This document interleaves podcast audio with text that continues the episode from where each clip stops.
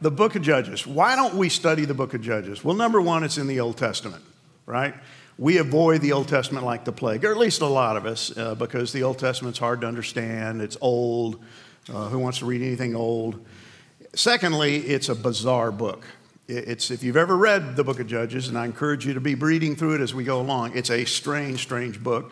And I'm going to start out with a disclaimer it is R rated, all right? It, it's, it's, it's better than most Netflix shows. Um, it's got sex, it's got sex, it's got even more sex, it's got immorality galore, it's got lousy leadership, it's got civil war, all kinds of strife betrayal, it's got riddles, it's got all kinds of stuff in it.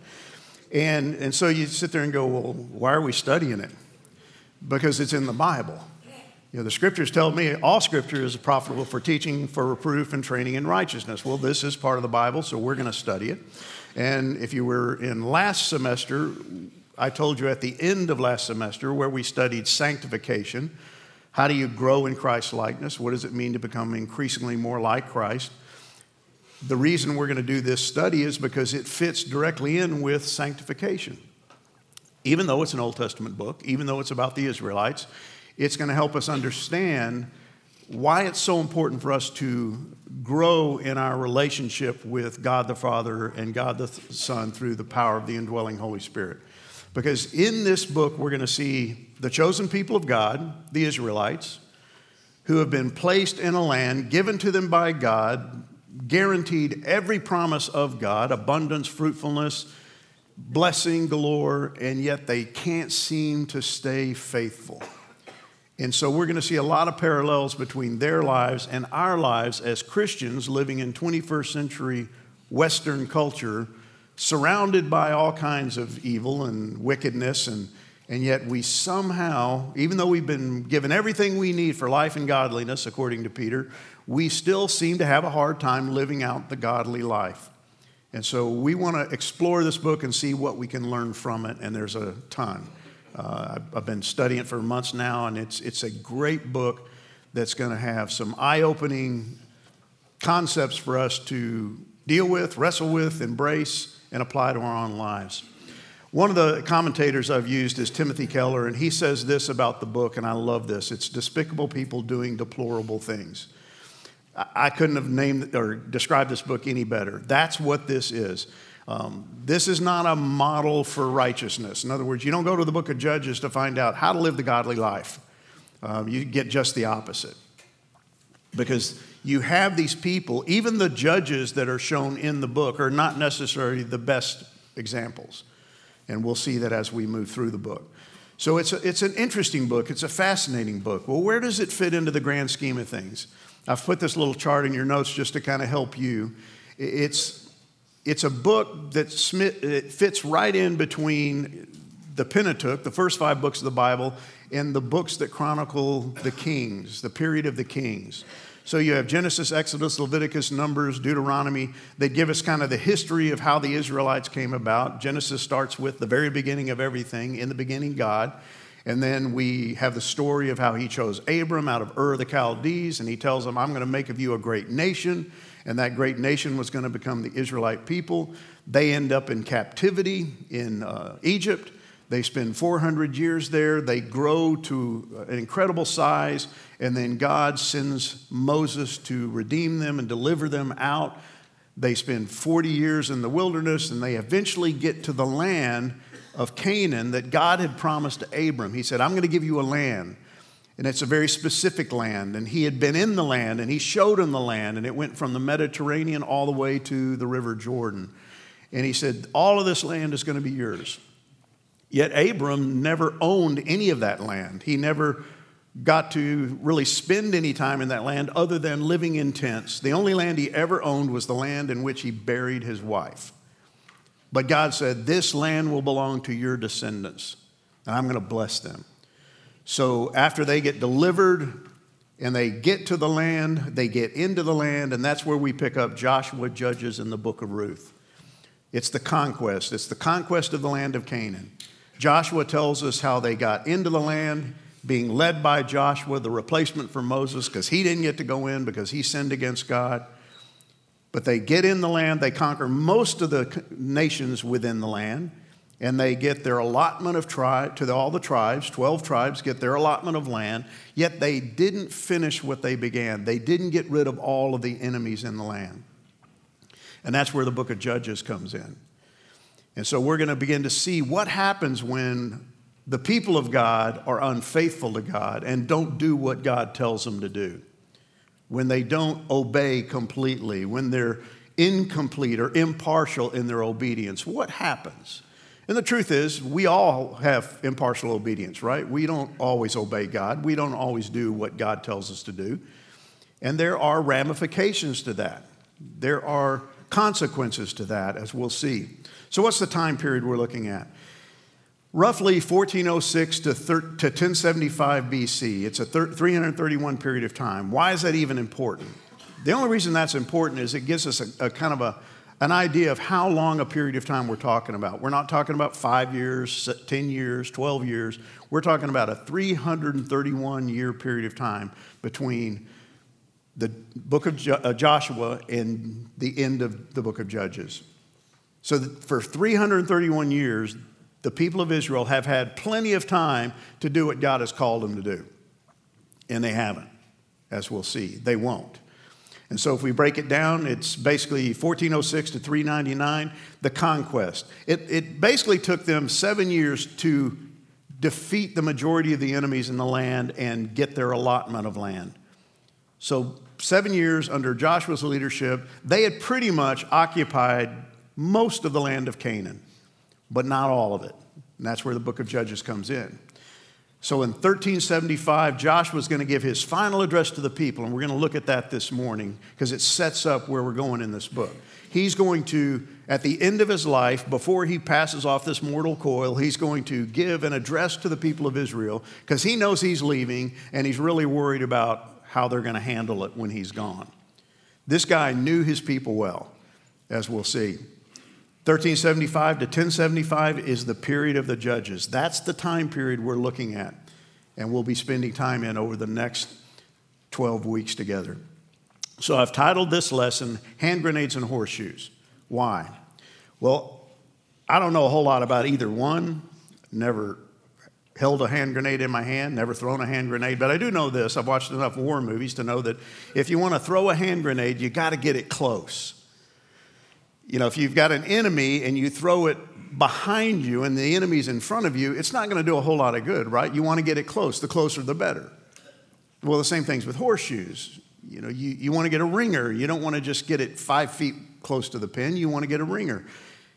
It's got to be close. And so, what we see in the book of Judges is a people who were close, but not close enough. They were kind of obedient, but not fully obedient. And God wants full obedience. Close enough isn't good enough with God. Partial obedience isn't going to cut it. And so the book of Judges is about these things. And, and I don't want you to, uh, for, from the very onset, I don't want you to get depressed, all right, that, oh my gosh, why am I studying this book? Why did I even come? But there's a lot of negativity in this book. There's no way to get around it. Because what we see is that these people had lots of unfinished business, and as a result, unfulfilled promises and commitments. God's going to be very clear with them. When you go into the land, you are to clear out this land. You're to get rid of every nation that lives in this land. That's another reason why we don't study a book like Judges, is because it paints a picture of God we don't particularly like. I've heard people say, Well, I like the God of the New Testament, I don't like the God of the Old Testament. Well, I'm sorry, but they're the same God. Um, just at different time periods, and we see different aspects of God. Yeah, I love the God who sends his son to die on the cross for my sins. I love a forgiving God, a gracious God, but I can't get past the fact he's also a holy and a righteous God, and he brings wrath against all those who stand in opposition to him. And so we see in this book, God commands the people, you've got to get rid of every single people group who lives in the land. Eliminate them, annihilate them. Don't leave any of them around. And we're going to see that they never do complete that task. They have unfinished business and unfulfilled commitments. They're disobedient. And anytime you and I just like the Israelites, when disobedience makes its way into my life and your life, we ultimately become disloyal. We, we disobey, and then we kind of get cocky. I disobeyed, I didn't get burned for it, so then we just become increasingly more disloyal to God. What's the harm? He's not going to do anything. He'll forgive me. And you see this in the people of Israel that they disobey and then they become increasingly more disloyal, going after false gods, going after gods they weren't intended to worship, and they become increasingly more faithless. They begin to lack trust in God and put their trust in other gods or other kings or other kingdoms. And God isn't going to take that well. And He's also not going to take it sitting down, He's going to deal with it. And here's the saddest part about these people God had promised them, I'm going to give you this land. You're going to live in houses you didn't build. You're going to live in cities you didn't construct. You're going to be behind walls you didn't have to construct. You're going to harvest from fields you didn't plant, orchards you didn't plant. You're going to have incredible abundance and fruitfulness and the presence of God, and yet they never fully experienced it. Now, why is that important? For those of you in the room and I'm going to assume most of us in this room are believers. We have placed our faith in Jesus Christ. I'm not going to assume that we're all believers because in a room this large with this many men, some of you aren't. You may think you are, but you're not. You've never truly placed your faith in Jesus Christ. You grew up in the church, you were catechized, baptized, dunked, dipped, whatever you were. You prayed a prayer, you walked an aisle, you did something, but you never truly placed your faith in Christ. But for those of us who have, many of us lack faith in God, and our lives exhibit fruitlessness. See, Jesus came and he said, I have come that you may have life. What kind of life? Abundant life. And yet, some of us are like, when, when does that start? When do I get it? Well, the problem isn't God, and it's certainly not Jesus Christ, so it's probably you or me but we can be faithless and we can end up being fruitless. And that's the story of the people of Israel.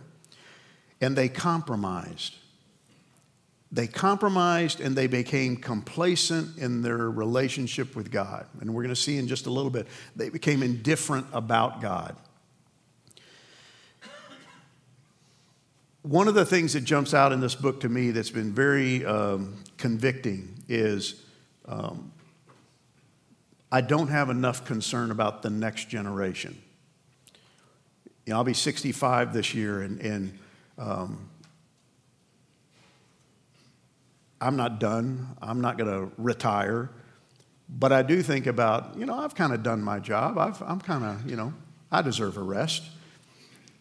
But yet, this book has shown me that, Ken, are you worried about the next generation? Are you concerned about the generation to come? Because we're going to see that in Israel, there was another generation behind the first generation, and that next generation was indifferent towards God, and they were the next baton bearer of the truth of God. And we need to be thinking about that. I don't know how old you are. You may be 80, you may be 40, you may be 20, but there's a generation behind you, regardless of your age. And are you pouring into that generation? Are you making sure that the next generation doesn't compromise, doesn't become complacent about their faith? Because guess what, guys? They are the hope of the world. They're the ones that are going to carry on what we hopefully have been carrying on their behalf. So the next generation is going to be huge. This book is ultimately about God's chosen people choosing to live ungodly lives. You choose to live ungodly. I choose to live ungodly, and I have a choice every day of my life to live ungodly, as do you. And that's what the book of Judges is about. It's the chosen people of God. Never forget, as we go through the study, this people only existed because God chose for them to exist. When God called Abram out of Ur, it was Ur of the Chaldees, the area known as Babylon. He was not a Jew, he was a pagan. Yet God chose him and he said, I'm going to make of you a great nation. What nation? The Jewish people. The only reason the Jewish people exist is because God chose to make them exist. The only reason you're in Christ is because God chose for you to be in Christ. He sent His Son to die for you. The, these people had a, a very in, incredibly great relationship with God by virtue of God's grace, not their goodness. They were chosen, and yet they chose to live ungodly. If you fast forward all the way to the end of the book, Judges 21 25, there's this really sad indictment. It says, In those days, there was no king in Israel. Everyone did what was right in his own eyes. This verse is really important because what it tells me is these are the chosen people of God, and they're doing what they think is right, and that word is actually righteous, good, holy. So they think they're doing the right thing, the holy thing, the righteous thing but it's according to whose opinion? Their own. And see, that's the danger we face as Christians that we can begin to live in a way that we think is right, looks good to me, I like it, I approve of it, but does God approve of it?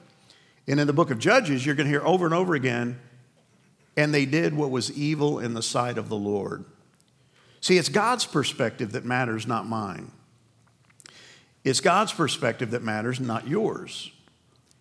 And we need to figure out what does God deem righteous and holy, not what do I deem righteous and holy, or what does the society deem righteous and holy.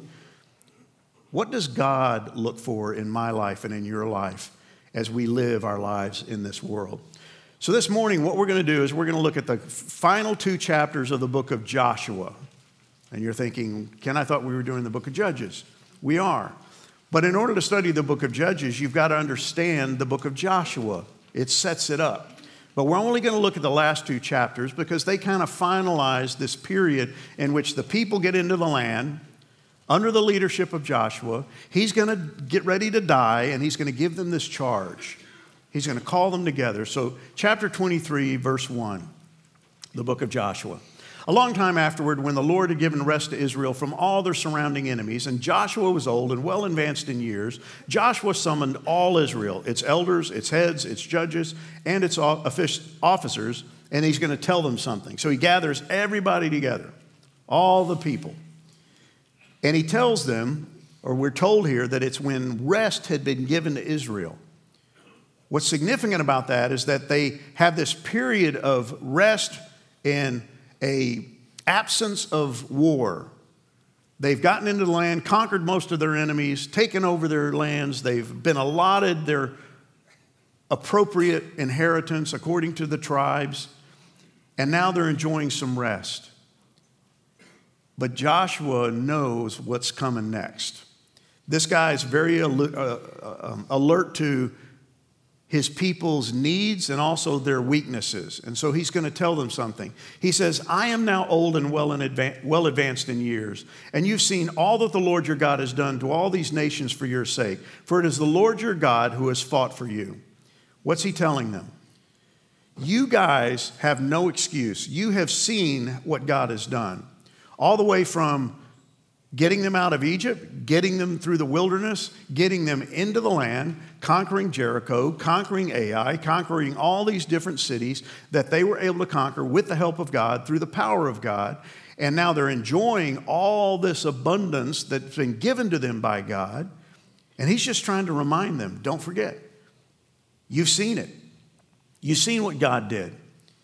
It's the Lord your God who has fought for you. Don't get cocky. Don't get arrogant. Don't think that you did this. And again, think about your own life. Think about where you are, what you've accomplished, what you've done, what you own, what you enjoy. Never forget that without God's help, you'd have none of it. You wouldn't have life without God. You wouldn't have existence without God. You most certainly wouldn't have salvation without God. And he's just trying to remind these people then he tells them, I have allotted to you as an inheritance for your tribes those nations that remain. Now, stop and think about what he's telling them. You're, you're in the land, you're enjoying rest, God has fought for you, God has delivered you, and you've got more inheritance. If you got a letter in the mail today that said, You have more inheritance, you would come out of your skin. First, you'd say, Well, I didn't know I had any inheritance but I've got more? What do I need to do to get it? You know, my, my mother died back in September, and I'm the executor of her, of her estate. And um, her will basically said what little money she had left over in her checking account was going to 17 of her grandchildren. So I was going to write the checks, divide it up 17 ways, but found out that I couldn't access the funds. So I went to the bank and I took her will. And they said, We don't take wills. I said, Then why is there a will? They said, Well, you have to have a will. And said, But you won't take it. They, well, we don't, we don't see that as a legal document. I said, Then how do I get access to these funds? Well, for the last, since September, it's now January, I've been trying to get access to that inheritance so I can divvy it up. And now I'm having to take it to court and get a lawyer involved and spend more money to get what little money there is. And my grandkid or her grandkids are all waiting for their money because they've heard about this inheritance. Unbeknownst to them, it's not going to be much. But see, they, they had more to come, they had more inheritance. He says, God has already cut them off from the Jordan to the Great Sea, from the Mediterranean all the way to the Jordan. There's, there's all this land that you've yet to possess. And then God says, or Joshua says, the Lord your God is going to push them back before you. He's going to drive them out of your sight. You're not done yet. There's more to be enjoyed, there's more to be had. And then he says, and when you do that, you'll possess their land just as the Lord has promised you. You're going to have more.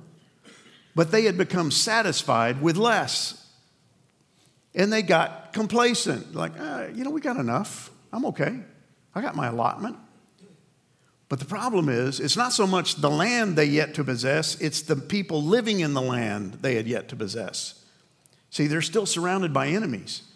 They're still surrounded by people who are going to tempt them and, and lead them into unfaithfulness. And God's saying, You got to finish your job.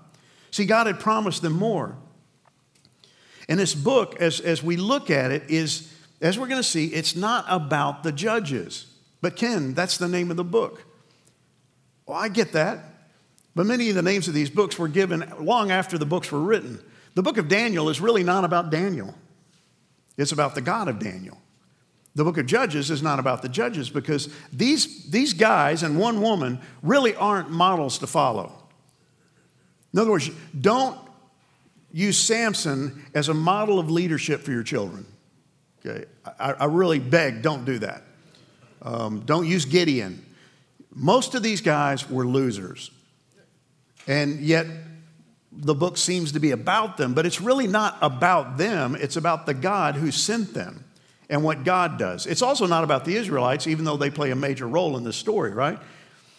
It's all about what they do, don't do, faithfulness, unfaithfulness, compromise, complacency, but it's really not about them. And don't look to them for moral lessons. You know, in, in the past, I've read books like Joshua, many of the Old Testament books that chronicle the life of the Israelites, and I read it and I, I get cocky and I get arrogant and smug, and I go, God, what, what idiots. These people are so stupid. After all that God has done for them, and the older I get, I realize that, gosh, that's just me. I'm just like the Israelites. I'm a little complacent. I'm a little compromised in my faith. I'm just like them in so many ways. So don't use them as a moral lesson. See, the book's about God. It's about his holiness. It's about his righteousness. It's about his faithfulness. What's amazing to me about God is that God is still the God of Israel today in spite of Israel. What's amazing about God is that God is still my God in spite of me.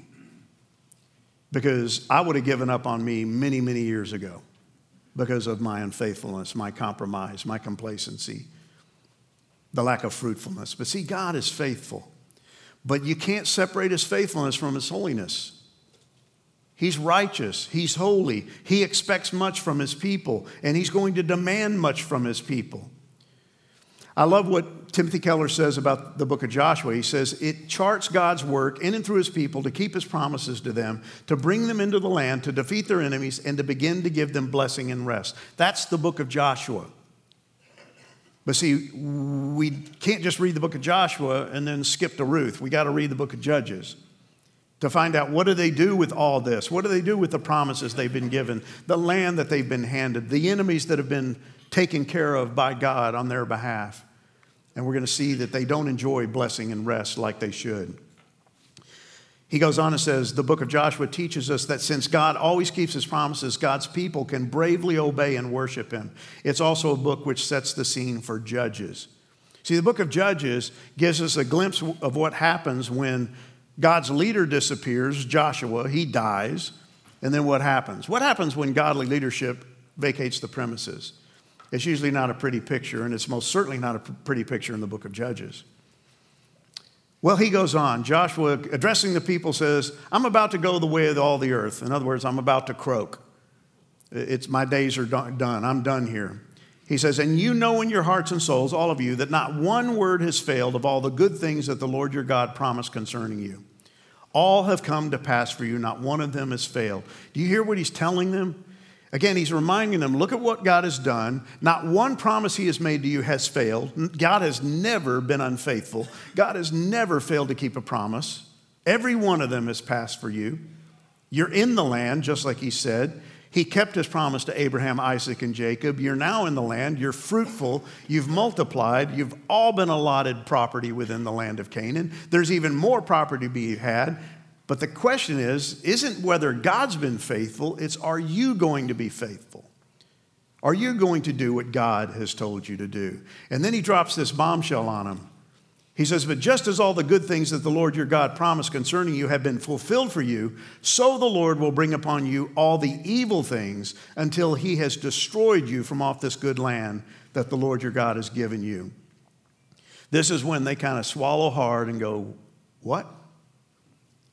You mean he's not going to keep blessing us? No, he's going to destroy you from off the face of the earth if you don't remain faithful, if you transgress the covenant of the Lord your God, which he commanded you, and go and serve other gods and bow down to them. Then the anger of the Lord will be kindled against you, and you shall perish quickly from off the good land that he has given to you. Now, see, this is the God we don't like to worship, right? I don't like this picture of God because it's kind of scary. It's a kind of it's an ominous view of God, but it is an, accurate view of God because God is holy, just, and righteous, and God hates sin in his people most especially. And so there are consequences to disobedience. There's consequences to unfaithfulness. And he basically tells them, You will disappear off this land given to you by God if you choose to worship other gods if you choose to be unfaithful. So he's going to call them to accountability. And you're familiar with this passage. This is his great address to the people. He says, Therefore, based on all that, you got a choice be obedient or disobedient. But fear the Lord and serve him in sincerity and in faithfulness. Put away the gods that your fathers served from beyond the river and in Egypt and serve the Lord. Stop right there. You can read this verse and blow right past it and fail to recognize that he's, he's accusing these people of already being knee deep in idolatry. What gods are they worshiping? The gods of Egypt. How many years has it been since they left Egypt? More than 40, probably closer to 50. So for five decades, they've been out of Egypt and they're still worshiping the gods they worshiped when they were in Egypt. Even though God delivered them, led them, guided them, protected them, blessed them, put them in the land, they're still worshiping the gods that He defeated through the 10 plagues back in Egypt. And they're worshiping other gods, as we'll see in just a second. So He's calling them to quit worshiping these gods, worship and serve the Lord. And then he says, if it's evil in your eyes to do that, in other words, you don't want to serve the Lord, which obviously you don't seem to want to serve the Lord, then make a choice. Choose this day whom you will serve, whether the gods your father served in the region beyond the river in Egypt, or the gods of the Amorites in whose land you currently dwell. So there's another group of gods they're worshiping the gods of the Amorites, the Canaanites, the Parasites, the Jebusites, the Ammonites, the Termites. You know, they're, they're worshiping any every god they can find. But listen to what he says. You're very familiar with this verse. Listen to what Joshua He's 110 years old. He says, As for me and my house, we're going to serve the Lord. Well, Joshua, that's easy for you to say. You're about to croak. But what, when he says this, what's he really saying? I, I have to picture his wife, his sons, his daughters, his grandkids all going, Whoa, wait a minute. You've just obligated us to something that we didn't necessarily sign up for. See, he's saying, I'm guaranteeing, I'm covenanting on behalf of my descendants that they will stay faithful to the Lord. And that makes me think about my grandkids, my great grandkids, that I want them to be faithful to the Lord. I want them to be in the Lord and then faithful to the Lord all the days of their lives. So he's committing them because he's serious about this. And I love what the people basically say, and I'm going to skip past it, but they basically say, Yeah, yeah, we're all in it. We're, we're in. We'll do it. We got it. We'll be faithful. And then Joshua responds to him because he knows them so well. And listen what he says in verse 19 You're not able to serve the Lord. Man, what a punch to the throat. Yeah, we'll serve the Lord. We'll be faithful. No, you won't. You're not even able because He's a holy God. He's a jealous God. He'll not forgive your transgressions and your sins. Guys, you don't seem to understand. When you say you'll be faithful, you better as heck be faithful because God takes it serious. When you say you're going to do something for God, you better follow through in your commitment because God is serious. If you forsake the Lord and serve foreign gods, He's going to come and do you harm. Well, what's the problem? They're already serving other gods. It's not if you do, they already were. And now they've just made a commitment, but we won't anymore. Well, you know what? You better be serious about that because God's serious about it. He will turn and do you harm and consume you after having done you so much good. And what do they say? No, no, no, we'll, we'll serve the Lord. We hear you. We got it. You go ahead and die. We got it. Don't worry. And then Joshua makes him sign a covenant. He basically says, All right, you're going you're going to guarantee this commitment to God. See, what they needed to understand is that they were committing to God, not Joshua. He says, The Lord our God, we will, they said, The Lord our God we will serve and will obey. Once again, they commit. We'll do it. We'll be faithful. So Joshua makes a covenant with the people that day. He gives them statutes and rules. He commits them to God that, okay, you've said what you will do. I'm going to hold you accountable. God's going to hold you accountable. You better follow through. So, what did they say? We're going to serve the Lord. The Lord our God we will serve. His voice we will obey. Three times they commit, and then they say, and we'll be our own witnesses. God can hold us accountable. Man, that's a dangerous game to play with God. I'll serve you. See, they're saying it to Joshua, but there's an audience of one in heaven listening in, and he's saying, Will you really? Are you going to serve me? Are you going to obey me? And you know what? I will hold you as witnesses against yourself. And the book of Judges is all about what happens to these people when they're unfaithful. Well, verse 31 tells us they served the Lord all the days of Joshua. It basically tells us kind of a good news story that it seems to be that as long as Joshua is alive, they're faithful. As long as Joshua and the elders who outlived him are alive, they remain faithful to God. We do know they're still worshiping other gods. So the picture is they're, they're adulterous. They're, they're married to God, but they're having affairs on the side. They didn't divorce God. They didn't walk away from God. They hadn't completely abandoned God. They were just kind of double dipping. They got Moloch, they got Ashtaroth, they've got all these gods they're worshiping with God. Well, that's not what God wanted. That's partial obedience, that's incomplete worship. And so they're faithful, at least for a period of time. As long as Joshua was alive, they seemed to love the Lord. But see, God's not stupid. God's up in heaven. It's not like he's going, I had no idea you were worshiping other gods. I thought you were faithful. No, he sees, he knows. See, they're living off his faith, Joshua's faith. Are your kids living off your faith? Yeah, I've told every one of my adult kids at some point in time, I want you to have your own faith. I don't want you to believe what I believe. I want you to believe what you believe. And that may look very different from what I believe. I hope not. But go to the mat with God, wrestle with God, but don't live out my faith because my faith won't do you any good. But see, they were living off Joshua's faith, the elders' faith, and they're about to get exposed in a huge way, in a major way, in a very painful way, in a very unpretty way. So let's skip to Judges chapter 2. Why Judges chapter 2? Because Judges chapter 1 actually comes after Judges chapter 2. Okay, it's out of chronological order for some reason. So we're going to start with 2. And here's what we hear Joshua dismissed the people. It picks up the story from the end of Josh, Joshua. He's just read them the riot act, given his last words to them, and it says he dismissed them. They all go back to their inheritance to take possession of their allotments of land. And once again, verse 7 says the people serve the Lord all the days of Joshua. Again, sounds pretty, sounds great, sounds wonderful, idyllic. They're doing the right thing. The problem is they're still worshiping other gods. And they haven't gotten rid of the enemies in the land. So what happens? Well, problem is he dies. He's true to his word. Joshua, the son of Nun, the servant of the Lord, died at the age of 110 and they buried him. He's gone. He disappears off the planet. Joshua dies. And we can look at that and go, well, everybody dies. But the sad part is, Joshua had no heir apparent. See, Joshua existed because Moses appointed him his heir to pick up the baton when he couldn't go into the land.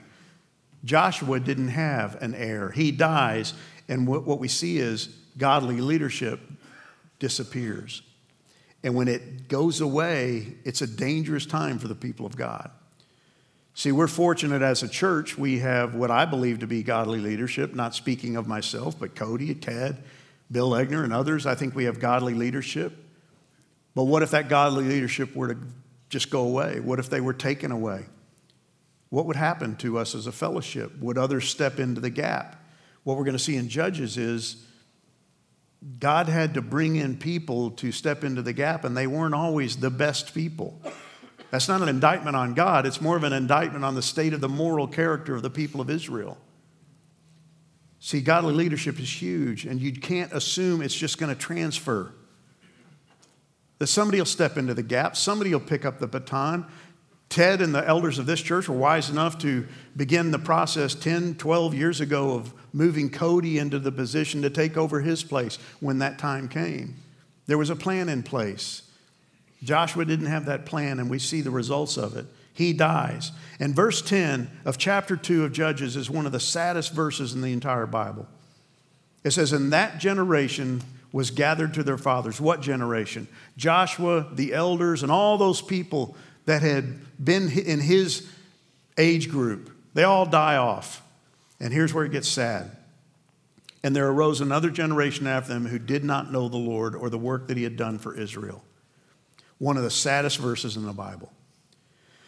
And this verse gets my attention because I think, okay, what about the generation coming after me, the generation coming after you? Are they knowledgeable of the Lord. And what does that mean to not know the Lord? Does it mean they're ignorant of Yahweh? They don't even know who He is? No. It's not about ignorance, it's about indifference. They know who Yahweh is, they know all the stories about the Red Sea, the 10 plagues, the Passover. They know about the journey across the wilderness. They know all that stuff. They just don't care. You ever read the Bible to your kids and they just kind of stare at you like blank slates going, why are we doing this? There's an indifference. In young people, children, young children, that's acceptable, but when they get to be 16, 17, 18, 19, 20, you don't want that indifference to continue. And yet, that's what we see here. They're indifferent and they become complacent about the things of God, the power of God, the presence of God, the mercies of God, all that He had done for them. And I love what Gary Inrig says. We come to the heart of the second generation syndrome. It's a lukewarmness, a complacency, an apathy about amazing biblical truths that we have heard from our childhood and from our teachers, and we just don't care anymore. It doesn't matter. And we become apathetic about the things of God. Herbert Wolf says people cannot thrive on the spiritual power of their parents. Each generation must personally experience the reality of God. See, my grandkids at some point are going to have to experience God for themselves. I can't just keep telling them stories about God. They've got to experience God. And the same thing is true of you and your children, your grandchildren, your great grandchildren. So, verse 11, it picks up this theme and makes it even worse. They didn't know God, they didn't understand God, they were apathetic. And it says, The people of Israel did what was evil in the sight of the Lord, and they served the Baals. They abandoned the Lord, the God of their fathers, who brought them out of the land of Egypt. And they went after other gods. They were unfaithful, and God is angry.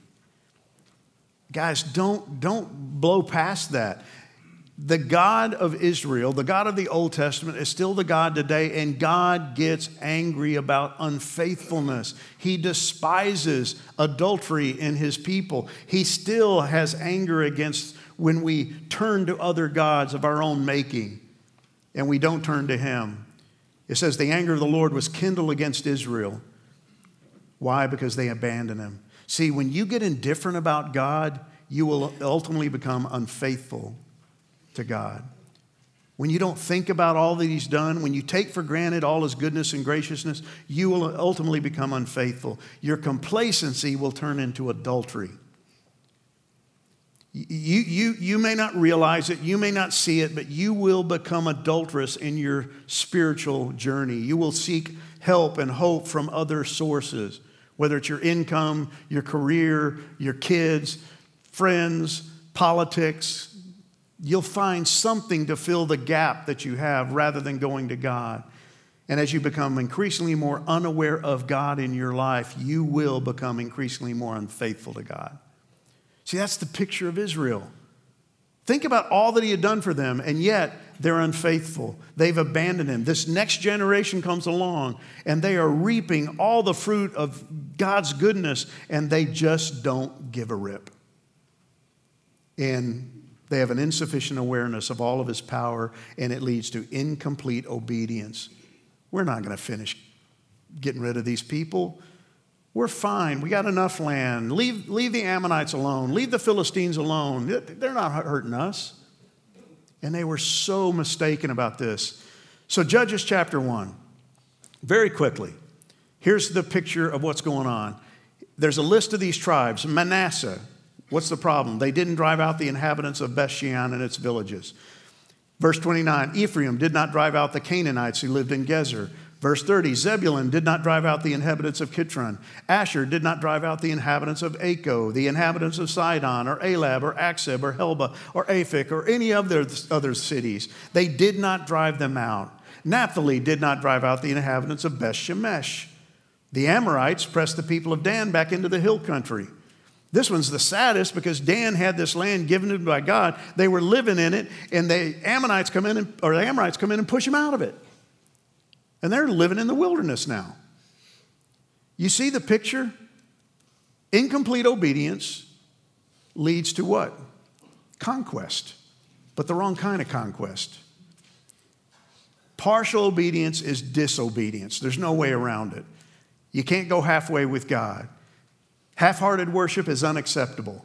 He wants wholehearted worship. And anything but that is spiritual adultery. And compromise leads to conquest, but not the kind you're expecting. You become the conquested one. And that's not what God wanted. So I'll close with this Judges 2 2 through 3. You, God says, have not obeyed my voice. What is this you have done? So now I say, I will not drive them out before you, but they shall become thorns in your sides, and their God shall be a snare to you. Because you choose to be disobedient and you choose to do it your way instead of mine, guess what? You're going to have it rough now. Thorns in your side, and also a snare, because they were disobedient to God. So here's your three discussion questions. And I'm going to preface these questions because I know you guys well. When we talk about enemies, when we study this book and we talk about enemies, the first thing that goes through my mind and your mind is you have a people group that you think of, a political group that you think of, that, well, they're the enemy.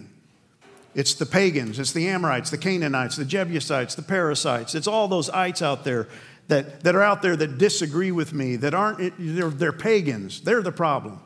No, the problem is in here. The problem for the Israelites was really not the Canaanites, it's what the Canaanites were going to do to the hearts of the Israelites. See, don't worry about the pagans out there, worry about the Christian. you, your heart. So I want you to discuss some of the enemies that you and I allow to remain in the land of our spiritual lives. See, I'm told in Scripture to get rid of my old nature, to put it off, to take it away, to do away with it, and to put on Christ, put on the new nature. What do I still hang on to that I'm just not quite ready to get rid of, like the Amorites, the Ammonites, the Jebusites? Secondly, in what ways do we compromise God's will for our lives, fruitfulness, joy, peace, abundance, by refusing to remove those things from our life? What's the harm? I don't want to get rid of it. I don't want to go to battle. I'd rather have peace. No, that's not God's way. And then finally, I want you to look at Judges 2 11 through 15. How is the modern day church guilty of these same charges, and what should we do about it? Father, I pray this morning as we wrestle with this book and these passages and these concepts and these thoughts that we would take them from the academic level and move them into the heart change level, that you would speak into each and every one of our hearts about where we are with you. Are we obedient? Are we committed? Are we promise keepers? Or do we become complacent, half hearted in our obedience, incomplete in our commitment to you? Are we unwilling to remove those things in our lives that have crept in, that we've allowed to stay there, that are pulling us away from you? and polluting our relationship with you. Father, bless the discussion time. May it be rich and deep and open and honest, and may it be encouraging, life changing, because, Father, we know you're all about life change. We know that you want to do great things in the life of every man in this room. And I pray it begins today. And I pray this in Jesus Christ's name. Amen. Have fun.